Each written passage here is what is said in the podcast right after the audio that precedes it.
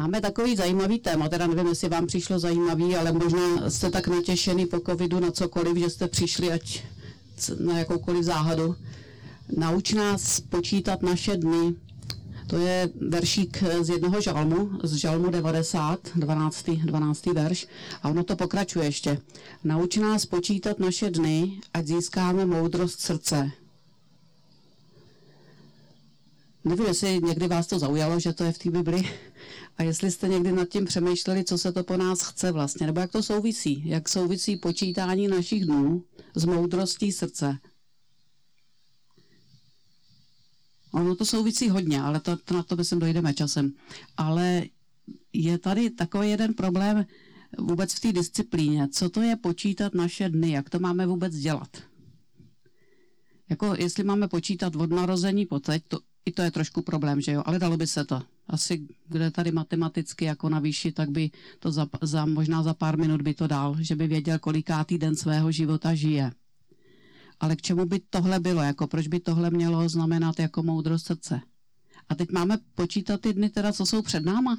To takhle známe z filmu, že, jo, že ty vězni si třeba odčárkujou takhle, tak, nebo v hospodě se čárkují piva, ale podobným způsobem takhle se čárkuje ve věznicích, kolik mají do propuštění. To je samozřejmě zajímá aby, jak se blíží ten horizont nějaký. Takhle si taky za, teď už to asi není, ale za to tady, když kluci chodili na povinnou vojenskou službu, tak se říkalo, že stříhají metr. Koupili si, když měli 100 dní do propuštění, si koupili krejčovský metr a ustřihovali prostě ty kostičky, možná jste slyšeli torčení stříhám metr. To znamená, že těším se na nějaký horizont toho času, na nějaký datum, kdy už budu mít po něčem, nebo naopak, kdy něco pěkného nastane. A myslí tím pán Bůh tohle, že máme počítat teda, kolik máme ještě do konce, abychom si vážili toho života? No tady je ale jeden velký zádrhel. Jak to mám počítat, když nevím, kdy ten můj konec bude? Bo vy to někdo víte? Já to mám dokonce složitý, protože v rodině mám, jako moji předkové byli buď krátkověký nebo dlouhověký a z obou stran takhle. Jedna babička, jeden dědeček, každý teda z jiný ty větve, zemřeli v 50 letech a pak tam máme 90 letý z té druhé strany. Takže já to mám takový složitý, že vím, že musím mít pořád trošku zbaleno, jako chyst, jo, by přichystaná a zároveň připravená na maraton, že tady možná budu strašit ještě za 40 let a, a nějak to prožít prostě dobře. Nikdo nevíme, nikdo nevíme. Ono není, není veliký problém jako to, jestli žijeme dlouho nebo krátce, ale spíš bych řekla, jak žijeme.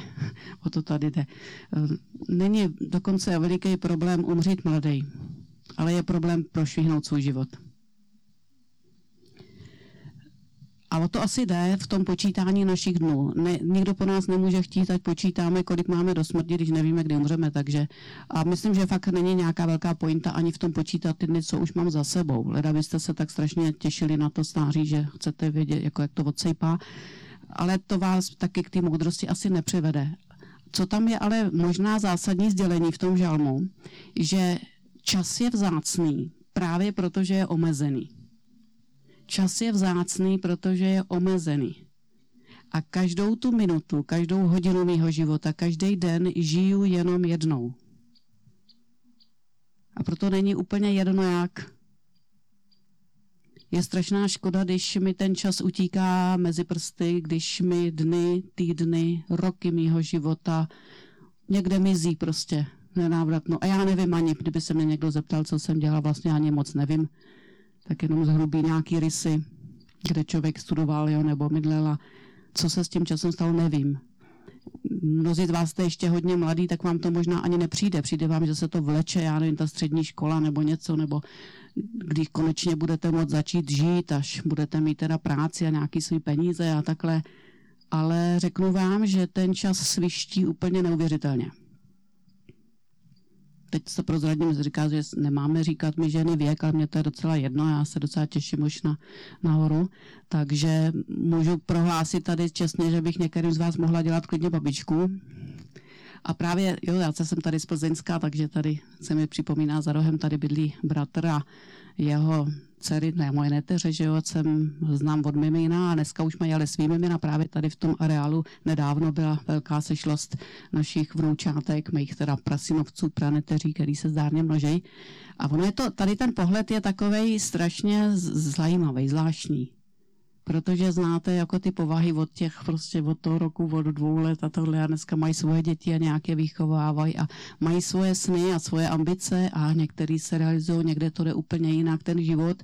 Je to takový, mě to nějak nevomrzí pozorovat ten život a to plynutí času a pořád nad tím nějak přemýšlet, protože je tady opravdu veliká křižovatka před každým z nás.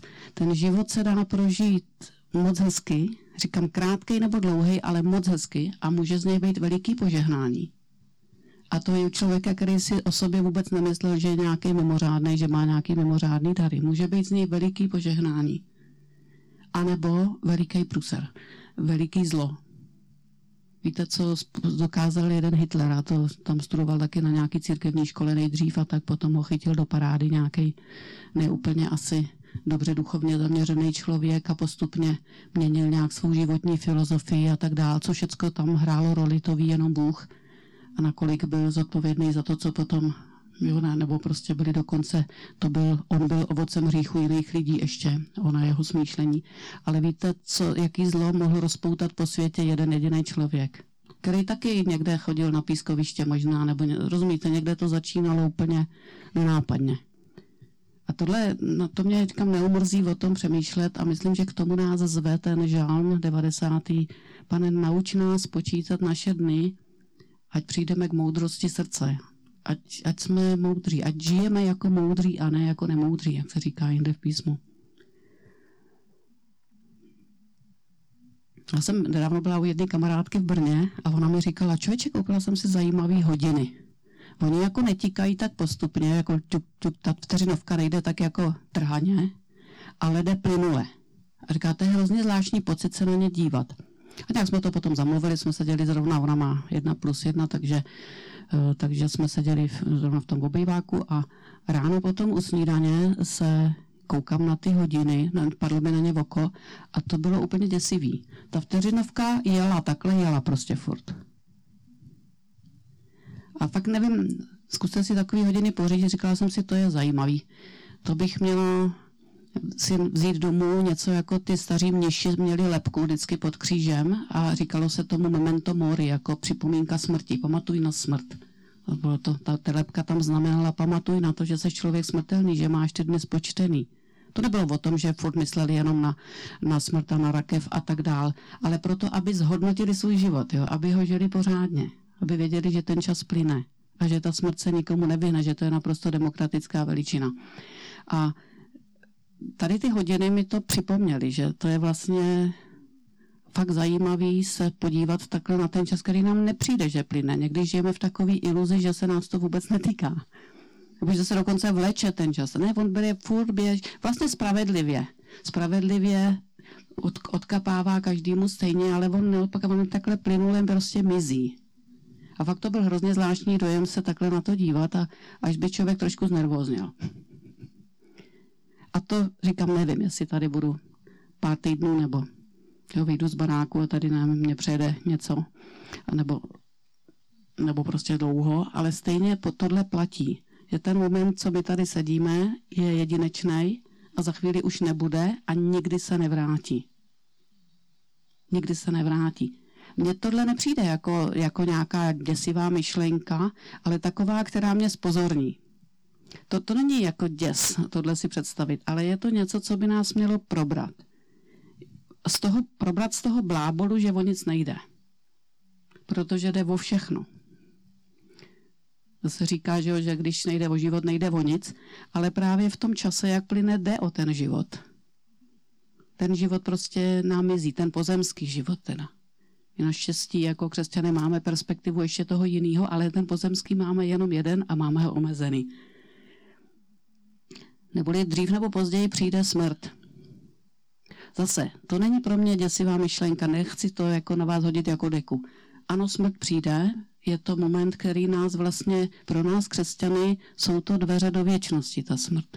Dokonce Možná znáte postavu Františka z Asízy, středověký, my říkáme světec katolické církvi, tamhle má spolubratra, vidím, zdravím Františkána. A No a ten František eh, říkal sestra smrt, sestřička smrt. Takovou krásnou hm, poému o stvoření složil, kde velebil hospodina za všechno to stvoření, za bratra slunce a za lunu a, a tak dále, za všechno, co dostal, dokonce i za bolest a, a za, právě za, za tu sestřičku smrt, protože ona nějak jednak taky odnese všechno to pomíjiví a Učí nás moudrosti života, co vám říkat. Otvírá nám dveře do věčnosti. Samozřejmě případ pro nás nepřijde zubatá s kosou, ale přijde Ježíš, který nás přenese na ten druhý břeh. To je hodně důležitý. A jako křesťané víme, že jdeme do lepšího, to je taky hodně důležitý. Proto je trošičku takový legrační, jak se snažíme za každou cenu tady ten život takový trochu pochybný prodlužovat a a kolik dáme peněz do vší zdraví výživy a krému proti vrázkám a prostě, aby jsme co nejvíc oddálili ten moment, kde říkáme, že se radostně setkáme se svým pánem. Ale to už je jako jiná kapitola zase. To se divil jednou jeden kardinál, proč my křesťani jsme takový trochu schizofrenici, že, že viděl nějaký parte, kde, kde bylo napsáno oznamujeme s hlubokým zármutkem všem jako příbuzným a známým, že ten a ten odešel v radost svého pána. A takhle my to trošičku vnímáme, jo? to radostné setkání s pánem, s hlubokým zármutkem, že bude muset nastat a, a nedej bože, aby to bylo brzo. Jo? Tak, a takhle takový jsme trošičku. No. Myslím ale člověk, který ten vztah s Bohem má nějaký pevnější, tak dokonce znám lidi, kteří už se na ten okamžik těší. A není to jenom tehdy, když mají nějakou bolesti v životě a že už prostě to tady nebaví, ale prostě, že vědí, že ano, že tady nějak ještě něco musí odkroutit a třeba nějak slouží, že jsou tady nějak potřebný nebo prostě mají nějaký, nějakou misi ještě vyplnit, ale těší se. Těší se jednak do toho jiného způsobu bytí a těší se i na přímo na Ježíše Krista. Nemají to tak hloupě jako já v dětství, kdy jsem si to nebe představovala právě jako nějaký takovýhle lesopark krásný. A vlastně toho Pána Boha jsem tam nějak ve svých představách vůbec nepotřebovala. Jenom takový krásný místo, hodně sluníčka, stromy a potoky a já budu tam skákat jako Tarzan ze stromu na strom, to byla moje představa nebe. A později mě došlo, že ten Pán Bůh je tam hodně podstatný. Ale tak dneska trošičku už to vím. Nebo... Takže nepřijde si pro mě zubatá, přijde pro mě Ježíš. Ta smrt není děsivá, ale v každém případě ta smrt udělá dvě věci v mém životě. Udělá tlustou čáru, nebo řekněme tečku, za tím časem pozemským a říkám, ani minutu už nedostanu zpátky. Neexistuje žádný repeté, žádná prostě oprava. Oddělí vlastně dost jako ostře oddělí věci pomíjivý od nepomíjivých. To je takový výraz, který možná dneska se ani nepoužívá, ale kdysi se v křesťanské asketice používal hodně. A protože je důležitý. Pomíjivé je všechno, co je tady na zemi a zůstane tady na zemi a nemůže s náma přijít na, na věčnost. A nepomíjivé je to druhý. a je veliký průšvih, kdy člověk vsadí všechno na tu kartu těch pomíjivých věcí protože v momentě smrti bude obrán úplně o všechno. Všechno to pomí. A to pomíjí, to neznamená, že to nemá žádnou cenu, ale má to cenu jenom relativní. To jsou naše studia, naše práce, věci, co zhromažďujeme, věci, co tvoříme. Je důležité tohle znovu nějak tyhle ty výrazy hm, jako aby vešly v užívání, aby jsme o tím přemýšleli takhle, protože to je přece zásadní. Jestli to, do, to, do čeho investuju, má nějaký trvání, anebo to zvadne jako tráva, jak říká písmo. Ten samý žalm tam má tenhle ten obraz, že dokonce o nás, o lidech, že jsme jako polní tráva, která ráno vykvete a večer už není. No tam kousek dál je od té boží perspektivě času, jak, jak pro něho eh, jeden den je jako tisíc let. To, tím se vysvětluje, proč někdy, když máme pocit, že urgentně něco potřebujeme, že pán Bůh hned neslyší, že má pocit, že to do zítřka počká, což je za těch tisíc let, no to si dělám legraci, ale eh, má prostě jinou perspektivu času a v každém případě ten náš život je v té jeho perspektivě opravdu úplně jepičí. Víte, co jsou to jepice? To, to jsou takový ty mušky, co žijou opravdu jeden den jediný. My máme pocit, jak to je ohromně, máme ještě před sebou času, i na to obrácení ještě dost času a na to sloužit Pánu Bohu taky teďko prostě si tvoříme svoji budoucnost, že jo. Jednou mě moje, moje neteře mě jednou obdarovali k Vánocům takovým hezkým dárkem, který mám do dneška. Oni jste se, se, se na mě tak dívali právě ty tady, ty plzeňský. Dostala jsem takovou krabičku, bylo to asi od nějakého psacího pera upravený, na, na vrchu vyřízli to, to víčko a dali tam takový sklíčko, takže do, dovnitř bylo vidět taková podlouhá krabička. A v ní byla z drátu udělaná kostra. Prostě krásná kostra měla i ohejbací klouby, taková bimbací prostě, že všechny ty jako kolena, všechno svatozář měla na té lepce nahoře a nebo lepka tam nebyla taková prostě kolečko, má na něm ještě svatozář dokonce. A v té rakvičce byly obálky, makety takový malinký, miniaturní, všech mých knížek, co jsem do té doby napsala, to tam bylo jako takhle. A to mi dali a teď se dívali, jestli, jestli vezmu ten for, nebo se urazím, nebo něco. A mně se to tak líbilo, že to do dneška mám v takovém svým modlitevním koutku, právě jako ty mniši mývali tu lepku, tak já tam mám tady tu rakvičku s tou mou kostřičkou a s těma maketama těch knížek, jen bych tam mohla nějaký přidat ještě ty maketky.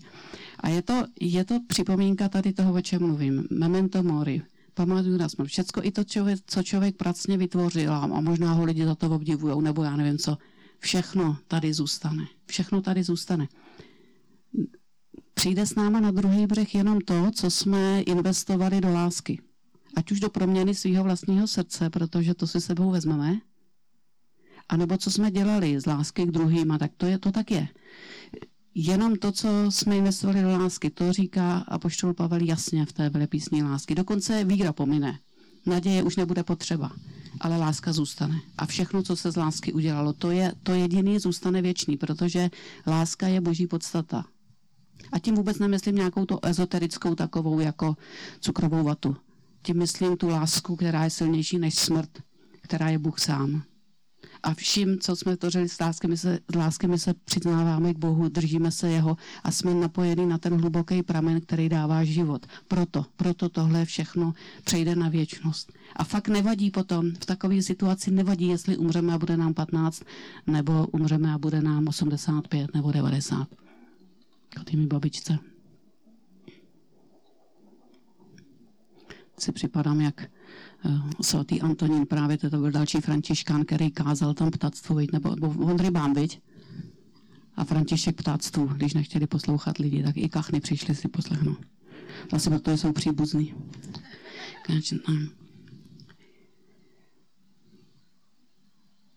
Takže smrt není zlá, to je název knížky jednoho pravoslavného autora z Londýna.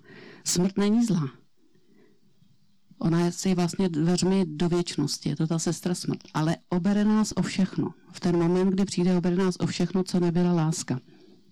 Já jsem, teď jsme měli nedávno tábor pro mladý, nějaký mini, mini festival United, tak říkáme tomu Jump a děje se to už přes 20 let v kostelním vydří, to je tak udačic takové, taková díra všech dír ku podivu se vždycky najde, najde spoustu šilenců, co tam dojedou před takovou dálku a strávíme tam víkend někdy docela hustý. A letos to taky bylo docela hustý. No a ve volných chvílích na mě se tam většinou lepí děti malí. Tak je tam hodně od těch různých týmáků a tak, takže a protože já nevím, asi, asi chápu, že jsem taky takový dětina v podstatě, takže já jich tam mám vždycky dost. Takže v jeden moment jsem tam měla na starosti synka novopečeného vedoucího jumpu, Libora Jeníčka, asi tříletýho a měla jsem za úkol ho zabavit na, na dvě hodiny, už v momentě, kdy už byl dost takový jako jetej. Tak jsme šli do klášterní knihovny, tam bylo venku, bylo hnusně a on si tam našel nějaký dětský, dětský bibličky a, a musela jsem teď pro ty tři roky, je to dost nepoužitelný, protože ty příběhy většinou pro ty děti nemají tu pointu, kterou by potřebovali,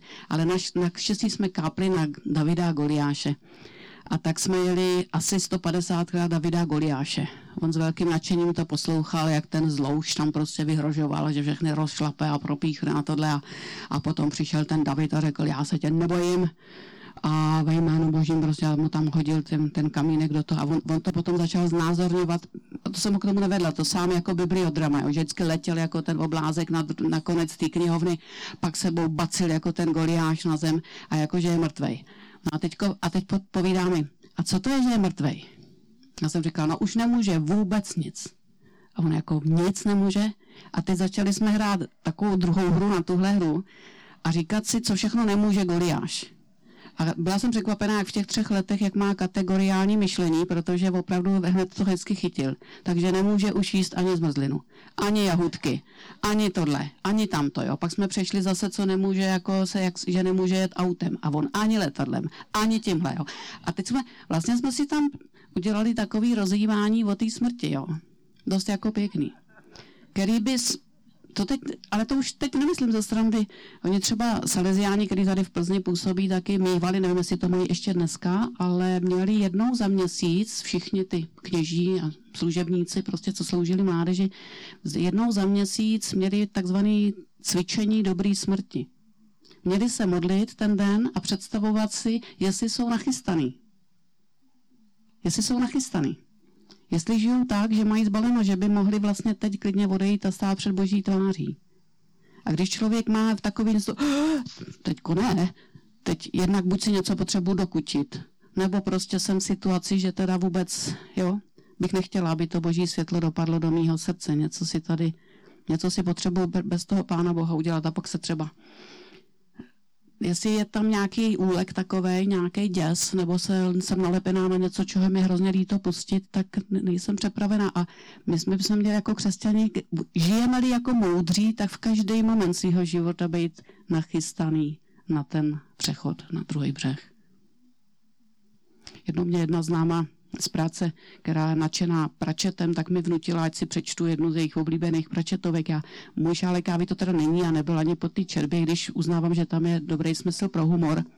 A tenkrát mě tam oslovil jeden obraz hned nějak na prvních stránkách. Myslím, že to jsou soudné sestry, ale jestli se pletu, tak omluvte mě, kdo jste odborníci na pračeta.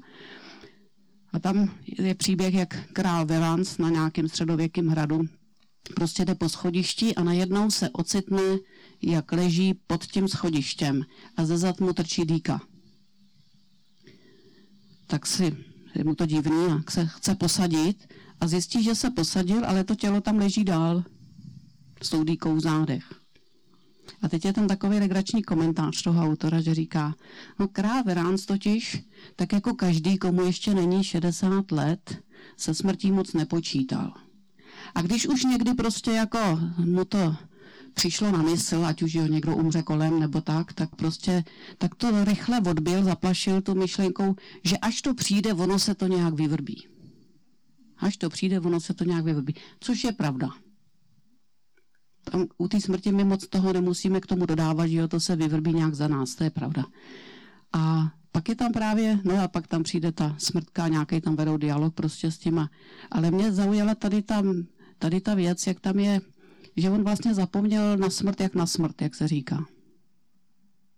Tohle je dokonce krásně, by se chtěli pokračovat v těchto myšlenkách sami doma, tak si pustit doma pak ještě toho Cimrmana vizionář, posel z Liptákova. To je taky na tohle téma, mně to přijde hodně dobrý. Ale, mysl, ale berte to trošku vlastně vážně, ačkoliv to vypadá tak humorný, jo, jak tam přijde ta smrtka. A on říkal, no moment, já jsem vůbec s váma nepočítal, taky tam říká, myslím, já jsem zapomněl jak na smrt, že jako má někdy přijít, říká ten uhlobaron. A teď on se teda roz, roztopí tu troubu a má se dívat, jaká bude v budoucnost, než teda si ho odnes, odvede sebou. A teď říká, no tak vidím tam důl, ano, ano, ano, ano, důl Tereska, který má pro svou dceru, že jo, při nachystaný. Tereska, Petr Bezruč. Jak?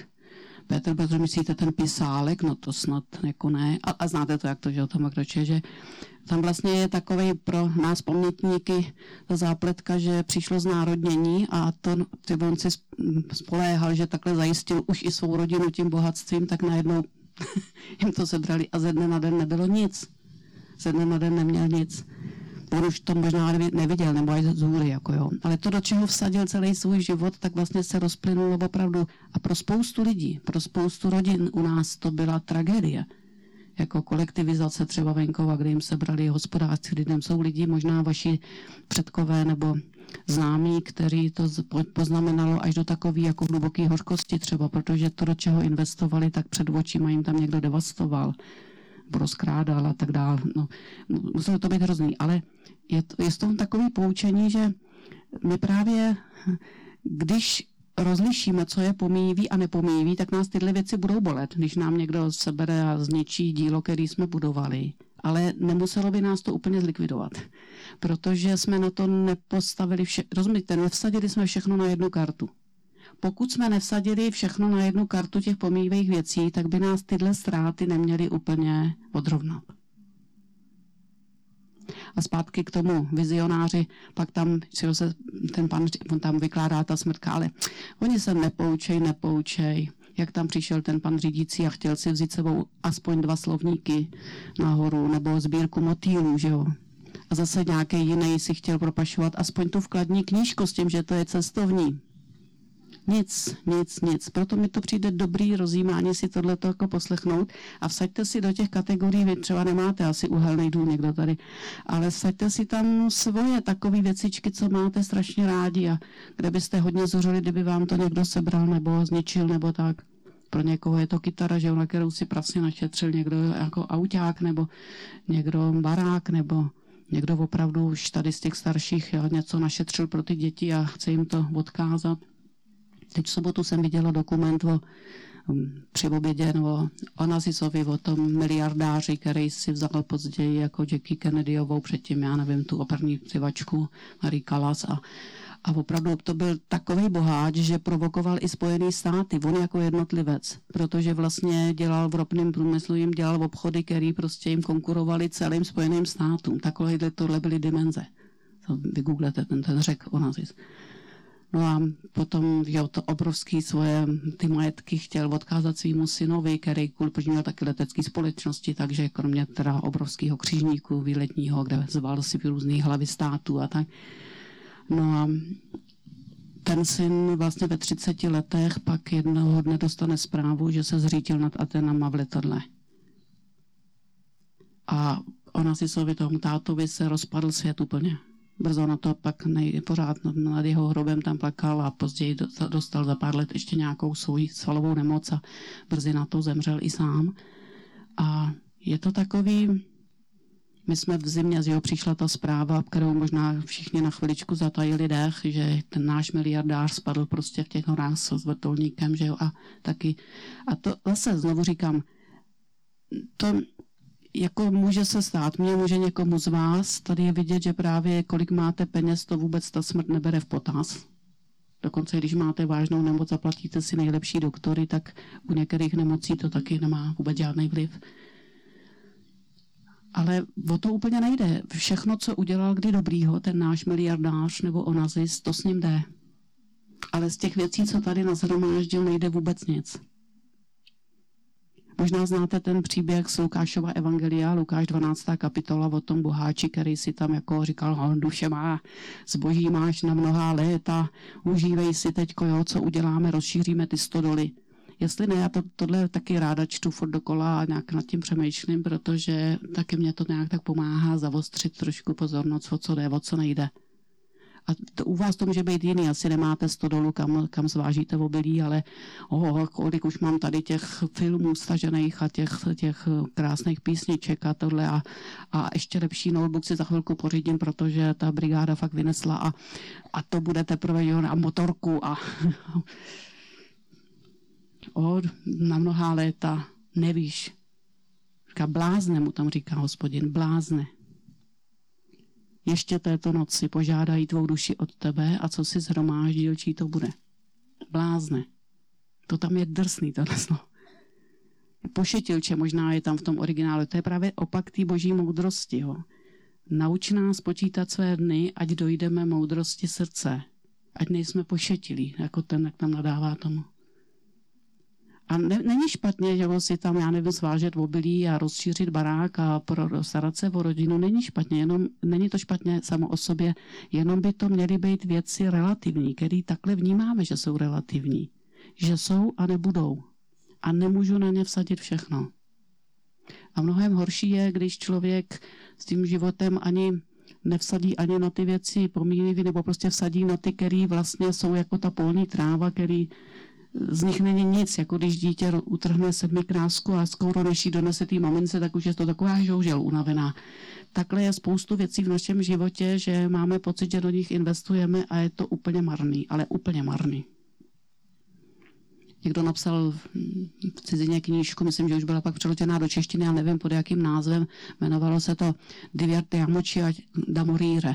Bavíme se až k smrti. Jsem to četla v Itálii, když jsem tam studovala. Ubavíme se až k smrti. A to je dneska problém spousty mladých lidí, že nedělají něco strašně zlýho a občas třeba jim to ulítne ještě na nějaký blbější stránky na tom, ale často jsou to jenom nějaký ty hry a, a prostě a filmičky a, a filmy a videjčka a prostě, ne, ne, bez, prostě zábavy nepřeberně, že jo, se na nemusíme, ani, ani covid nevadí v tomhle, tom naopak má člověk mnohem víc času na to sjíždět různý ty věci. A co z toho? Co z toho večer? A kdyby dneska přišla ta tečka za mým pozemským časem, co z něj zbylo? To jsem kde si četla, že když je člověk na smrtelný posteli, málo kdy lituje toho, že ještě neviděl tam ten film, nebo si nezahrál tuhle hru. Nebo nebyl tamhle ještě se podívat na ten ostrov. Jo. A musím říct, že v tomhle je náš život dneska hrozně náročný. Teď to myslím úplně vážně náš život, váš život, čím mladší jste, tak tím je to horší, je hrozně náročný v tom, že takových těch bludiček, těch, těch lákadel, který nás tahnou do marnosti, do věcí marných prostě, který nemají žádnou budoucnost, nic z nich nebude. Je z toho trošičku, ani, ne, ani se nedá říct radosti, ona je to taková radost, že jo, něco jak takový blikátka prostě, no bludičky, no. Že v tom není život že to dává spíš iluzi radosti. Jsou to takový, se říkávalo za totality uh, ala Fatra na Pajdla, protože tam byla fabrika, která dělala umělohmotný ovoce, takže třeba za výlohy, aby se tam nekazila ta zelenina ovoce, tak dávali ty umělohmotný jabka nebo tak. No ale zkuste si do toho kousnout. A tohle jsou ty, ty radosti, které nabízí mnohý zábavní průmysl, jsou takový, že nakonec vám hm, z toho vlastně dobře ani není. A když už sjíždíte, máte volno někdy o víkendu a sjíždíte pátý ten film, tak už ani nevíte, co jste viděli předtím a bolí vás z toho hlava a oči a jste takový otrávený jako jetý.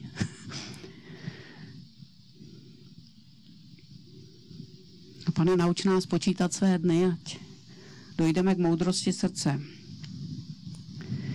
Říkala jsem, ta smrt nás, nám dává to dělítko mezi pomíjivým a nepomíjivým. Obere nás o všechno, co není láska, o všechno, co není co je jenom pomíjivý.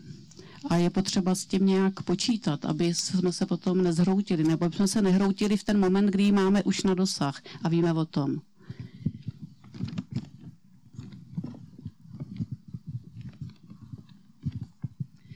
Ale znovu říkám, smrt by nás neměla vyděsit, naopak jenom tak nějak zavostřit to naše vnímání. Zavostřit vnímání, o co tady jde a o co nejde pomoct nám, abychom si uvědomili vzácnost toho života, vzácnost času, vzácnost každé minuty, která nám je ještě dána. A nějak je naplnili. Jo. Ono se říká, hm, žij naplno, to je taková, takový heslo, žij naplno, co to je? Znamená to lítat jako šílenec akce na akci, nebo prostě všude chtít být, všechno zkusit, všechno využít, zažít, prožít, emoce na plný pecky, a když nejsou ty emoce přirozený, tak si něčím pomoct, aby byly. Znamená to tohle, žít naplno?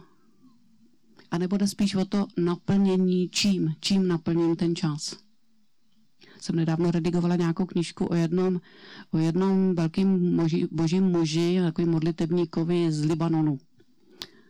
A jmenuje se Šarbel. V katolické církvi říkáme svatý Šarbel Maklův takový exotický jméno, byl takový zvláštní mnich, možná jste někdy viděli, nebo když byste byli třeba v Izraeli, tak často na těch řecko-katolických chrámech nebo maronických chrámech, on patřil k maronickému ritu, tak eh, bývá ta jeho podobizna taková je záhadná, trošku taková černá kapuce, on se dívá s takovým úsměvem dolů a ten mohutný vous, taková prostě tajemná postava to vypadá. A už když tam žil v nějakém zapadlém klášteře, tak se děli kolem něj veliký zázraky, uzdravení, obrácení lidí. Byl to veliký přímluvce. Jako. A, a po smrti tohle to pokračuje u něho tam. Takže se tam dějí veliké věci i na jeho hrobě a tak dále, protože je to prostě velký přímluvce u Boha. A mně se líbí některé jeho kázání, protože on dovedl, jsou zaznamenaný pár jeho takových kázání, ne, nepsal vysloveně knihy, a dovedl věci, které jsme stokrát slyšeli říct trošičku prostě jinak. Měl dar takového obrazu. A tak v jednom momentě tam říká, že mu připadá, že ten čas je něco jako takový ošatky, které jsou nám dávány jako na míru každý den. Jako kdyby prostě každá ta hodina byla nějaká taková ošatka, si to můžete představit, nebo každý ten den. A oni furt jako jedou, odjíždějí pryč, jako ty hodiny u tými kamarádky, jo. Furt odjíždějí pryč. A takže některý bez mýho povšimnutí prostě jedou úplně prázdný. Některý plný nějakýho hnoje možná. A některý naplněný dobrým ovocem. Trošku mi, mě to připomíná ten obraz, jak jsou takový ty krabice na letišti, jo, na tom jezdícím pásu, jak to jede prostě a musíte ulovit nějakou tu souva teďko, aby vám to zase nevodil někdo vám nesebral tu bundu nebo ten mobil na druhé straně. Trošku se tam vždycky zápasí s těma, s těma krabicema, ale je tam zajímavý to, jak jedou. Jedou pryč. Vy tam teda chytnete ještě zatím, ale v tomhle případě, když jde o ten lidský čas, tak už ji nechytnete. Ona prostě odjíždí. On tam teda ještě dodává podstatnou myšlenku, útěšnou, že i ty ošatky, které odjedou prázdný, tak pokud jsme schopni je doprovodit slzami pokání, tak boží milosrdenství je schopný je naplnit ještě dodatečně. A to je docela důležitý. Jo, takže proto také to evangelní podobenství o těch služebnících, že ten, který přišel až na poslední hodinu sloužit pánu a jako kdyby možná tam promarnil, nebo možná ne svou vinou, prostě dělal celý den, tak dostal nakonec stejnou odměnu jako ten, kdo se tam dřel od rána do večera. Ale je tady tady to, ale musí to být doprovozeno slzami pokání toho, že mě to je líto. Že do toho zvu toho milosrdného s velkým aby proměnil to, co bylo prázdným v mém životě. Jsme nedávno, loni bylo tak možná víte, co to je pojem blahořečení, když prohlásíme někoho úředně jako za svatého nebo blahoslaveného. Samozřejmě to neznamená, že se něco mění v jeho stavu před Bohem, jenom jako církev na zemi tady uznává, že tenhle člověk má mimořádnou blízkost Boží a že dokonce to, jak žil, že je zvláštním způsobem takový nějaký prostě příkladný nebo inspirativní pro nás, co tady ještě zápasíme o to tam jde jako v tom, jo. A to takový jako jenom tady vysvětlení pro různý, tamhle pro Huga z Adventistu. Můj kamarád, vždycky to musím osvěcovat. Hugo, posloucháš, jo? Jsme něco, nějakou novou informaci dneska. No a loni právě jsme, loni právě byl takhle blahořečený v katolické církvi takový týpek, co je to jako fakt něco srandovního, že to nebyl žádný mnich, žádný biskup, žádný prostě, žádná řeholní sestra, žádný mučedník, ale byl to kluk 15 letý, který umřel v roku 2006 v Itálii. Je pohřbený s okolností v Asizi, tak jako ten František z Asizi. A, a jmenoval se Carlo Acutis. Žil v Miláně ten svůj krátký život, zemřel velmi náhle. U něho přišla ta, proč asi během, během pár dní prostě dostal akutní leukémii, agresivní a velice zemřel. Ale zajímavý je, ten jeho, no a loni byl blahoslavený, což je teda dost rekordní čas, takhle rychle to šlo třeba s matkou Terezou, no, nebo nevím, s Janem Pavlem, s někým, kdo prostě opravdu se vědělo hodně o. Teď bylo už jsme vydali nějakou knížku, o byl, byl problém i napsat dobrou knížku, protože ten život je krátký, že jo? takže tam většina autorů vaří ze sekery, prostě vymýšlí jako co by svoje nějaký meditace nad tím. Jednu jsme našli dobrou, tak jsme ji vydali i o jeho životě. Karlo Akotis, můžete si někde dopátrat a přečíst. Říkalo se mu taky boží ajťák, protože už v těch 15, 14, 13 měl prostě ne, neskutečné schopnosti tímhletím směrem který ale dával jako velice k dobru. Jo. Neříkám, že si taky nezahrál počítačovou hru a tak dále, ale třeba, já nevím, přišel na církevní gymnázium, hned tam nabídnul těm jezuitům, který byli tenkrát ještě v tomhle ohledu úplně mimo, že jim pomůže udělat stránky o dobrovolnictví, aby prostě to tam nějak jako šlapalo úplně jinak, než to tam měli, anebo já nevím, nějaký dělal vysloveně jako evangelizační stránky. Dokonce v jejich rodině tam sloužili asi tři lidi z Indie, hinduisti a díky tomu, jaký byl, ne, že by on je prostě furt tam do nich něco hučel, ale díky tomu, jaký byl, jak dovedl svědčit o Kristu, tak se všichni tři stali křesťany. Postupně někdo, jeden až po jeho smrti a i za jeho života. No, svoje úspory tam dával v podstatě bez, bezdomovcům a ta rodina byla dost za vodou a on je tam trochu tuneloval vzhledem k těm chudým, jako kterým Prostě neuvěřitelný, přitom kluk jako plný života, který bavil fotbal a točil si nějaký videjčka se svýma pejskama, prostě dělal spoustu, kromě měl spoustu kamarádů a, a ve škole se měl zastat těch, koho tam šikanovali a prostě normální kluk by se řeklo, ale hodně nenormální tím, jak byl zakořeněný jak byl zakořeněný nějak v Kristu, tak to se nedá jinak říct. Jak pro něj, jak dobře jak dobře rozlišoval právě ty věci pomývý a nepomývý. A proč se ho vzpomínám? Protože on jednou měl několik takových bodmotů, který dneska se opakují třeba často po něm a jsou některý docela hluboký. Říkal třeba, v obrácení to je vlastně jednoduchý. Jde o to, aby jsme odlepili ten pohled tady od té země a upřeli ho nahoru je to nějakým způsobem obrácení. Mohli bychom říct, tohle neúplný, musíme mluvit o Kristu jasně a takhle. On to tam měl samozřejmě, jo. Ale z, nějakého, z nějaký perspektivy ano, i tohle je obrácení. Aby jsme odlepili ten pohled. Nežili jsme jak mravenečníci, který prostě jenom jeden mravenec, druhý mravenec, druhý takhle pořád tím čumákem to vybírají a, a vůbec nevidějí kontext. Ale abychom zahlídli ten obrovský horizont, který nám byl dán ty obrovský a nádherný boží záměry, který má Bůh s naším životem, abychom je zahlídli a, a pustili Boha do svého života, aby on ho zhodnotil, udělal z něj to velkolepý, to mistrovský dílo, který on chce udělat. Tak to byl jeden takový jeho bonmot. Ale proč jsem ho teď vzpomněla ještě kvůli něčemu jinému? Když už věděl, že to má spočítaný, že vlastně za pár dní nebo za pár hodin odejde k pánu, tak on říká, já ze smrti nemám strach. Já se smrti nebojím, protože jsem nepromarnil ani okamžik svého života. A jsem říkal, tak to teda bych říct nemohla. To bych hrubě říct nemohla. Ještě, že je tady boží milosrdenství, kterýmu můžu vrá svěřit těch svých milion prázdných ošatek, jo. Jakože jich je, je teda a bude. Až to jednou uvidím, tak budu možná trochu i vyděšená. A zároveň vděčná pánu, že on je schopný to ještě zhodnotit ale jsem ráda za to, že takovejhle kluk nám dává takovou, jako skoro by řekla ťavku, nebo prostě pozbuzení. Řekněme radši pozbuzení. Nepromarně ten svůj život.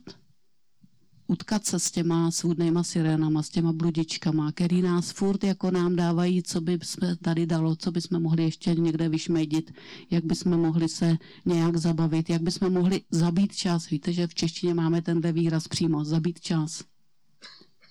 Jo, pro Boha nezabíjejme čas. Život je něco, život je fantastický, to říkal ten Karlo Akutis. Je to fantastický boží dar. A já nevím, jestli mám před sebou den, nebo 20 let, nebo 40 let, víc už asi ne, já. A vy možná máte i 50, 60, a nebo taky dva dny.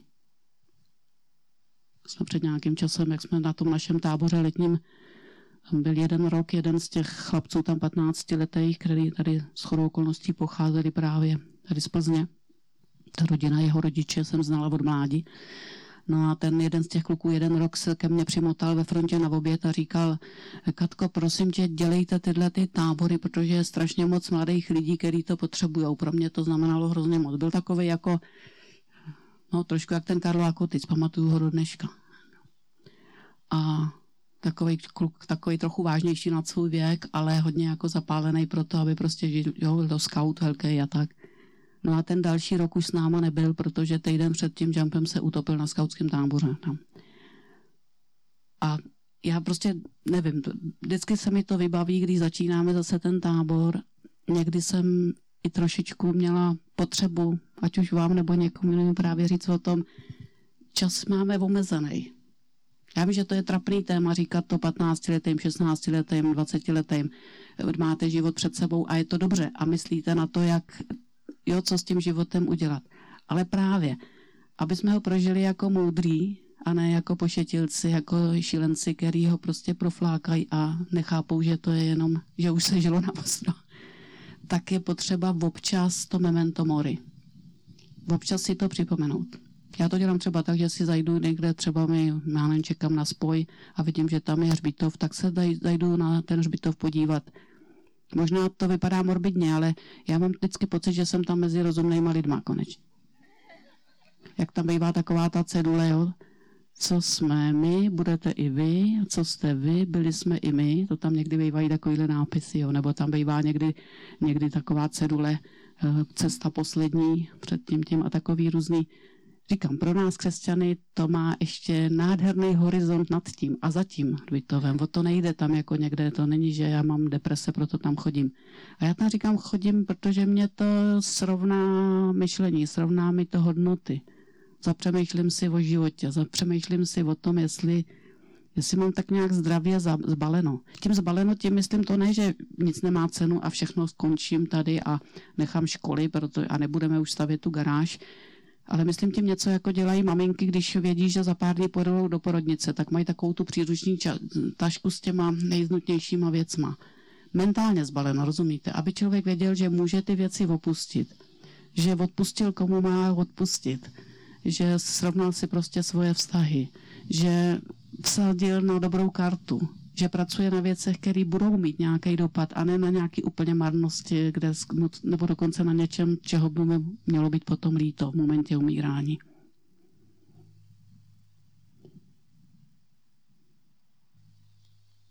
Takže nebuďme jako král Virans, který dokud mu není 60 let, někomu ani 70, tak tak myšlenku na smrt zapuzuje s tím, že to se nějak vyrobí, až to přijde, protože pošetilců máme tady docela hodně kolem a je dobrý, když někdo trošičku se probere a začne ten život brát vážně a za dobrý konec. Pokud máte pocit, že do dnešního dne se vám to moc nevedlo a že to je prostě opravdu, že to je docela eh, smutek, co je v těch ušatkách, těch, co je za váma, klidně i doporučuji, vyhledejte tam ten přímluvný vagon. Ne, že by oni to mohli celý vyřídit, za vás to ne. Ale někdy v některých momentech našeho života potřebujeme fakt boží požehnání, abychom vykročili dobrým směrem. Protože náš duch je sice ochoten, ale tělo je slabé, jo? že někdy máme dobrý nápady a zítra o nich nevíme. A někdy ta modlitba nebo i rada někoho, za jaký konec to chytit, tak nám může pomoct, aby to, co vás osloví dneska, aby přineslo ovoce abyste opravdu za deset let se ohlídli a řekli, ty bláho, kdybych dneska měla umřít, tak vlastně nebylo všechno špatně. Tak dokonce z některých věcí mám fakt radost. A mám i pocit, že Ježíš se na mě usmívá a že, že vlastně ta přepážka mezi tím tady a tam je dost jako tenká. To mám velký tenhle pocit, zvlášť v tom covidu. Že čím dál tenčí. A že to nevadí. Že to nevadí. Jde jenom o to, abychom my byli opravdu připraveni abychom to... Poslední, to jsem slyšel jako smutný rozhovor ještě s Karlem Gotem, kdy si on říkal, že už se těší, že věří v převtělování a že už se těší na to nový maso. Takhle to přímo řekl. To mi tenkrát úplně tak jako zatrnulo. A nemohla jsem si nevzpomenout na to, když potom zemřela. Tak snad ho, snad ho Pán Bůh přijal na, na světce, každý z nás má možnost ještě se setkat s Kristem při tom přechodu na, na druhý břeh a přijmout ho nebo zamítnout. O tom naštěstí nic nevíme, jo, jak, jak kdo skončil. Ale co je celkem jistý, že žádný nový maso se nekoná. Prostě bylo jenom to, co mohl prožít tady. A všechno, co udělal z lásky a pro lásku, tak s ním bude na ten druhý břeh a všechno to, co bylo marné, co bylo jenom pro svou ješitnost a pro, pro prachy a já nevím pro co, nebo dokonce ještě nainvestovaný do nějakých, do nějakých neřestí a tak, tak samozřejmě jde do propadliště dějin. A je to jako dělová koule no, ze člověka. Proto má obrovský smysl, kam ten život nasměrujeme. A udělejte si doma nějaký svoje memento mori, Může být nenápadný, o kterém nikdo nic neví, ale vám to bude připomínat. Nebo si tam napište jenom žal 90, 12. Případně přečtěte si třetí kapitolu a poštola Pavla o tom, že základ byl položen, to je Ježíš Kristus, ale záleží, jak kdo na něm staví. Ono se tam sice mluví o budování církví a sborů, ale mluví se tam taky o tom chrámu našeho vlastního těla, srdce, záleží, jak kdo na tomhle základu staví, jestli ze dřeva, nebo ze slámy, nebo z nějakých nesmyslů. A vždycky přemýšlím, jestli apoštol Pavel ukradl pohádku o třech prasácích, nebo pohádka o třech prasácích čerpala z Bible, ale v každém případě ty myšlenky, ať tady v třetí kapitole prvního listu Korintianům nebo tří prasátek, jsou velmi, velmi poučný. Že stojí za to investovat pořádně do té stavby našeho života, do té stavby našeho srdce, aby, nám ne, aby jsme na smrt nezapomněli jak na smrt. Takže díky moc za vaši pozornost a když se nám život podaří. Já s dovolením taky přidám ještě modlitbu, protože to úplně není v našich silách zajistit. Pane Ježíši Krista, děkuji ti za tvé slovo, za boží slovo, který nám dává tolik pozbuzení, ale také nás spozorňuje.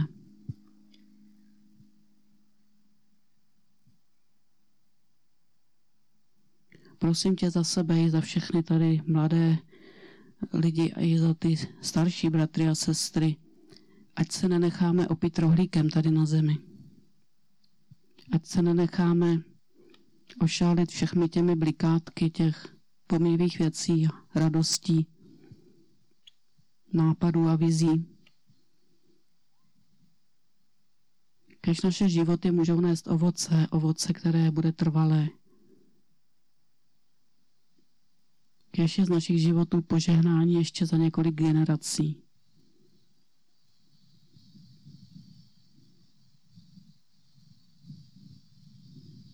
Sešli nám svého svatého ducha, abychom se probrali a vyrazili s tvou milostí správným směrem. Amen. Díky, mějte se.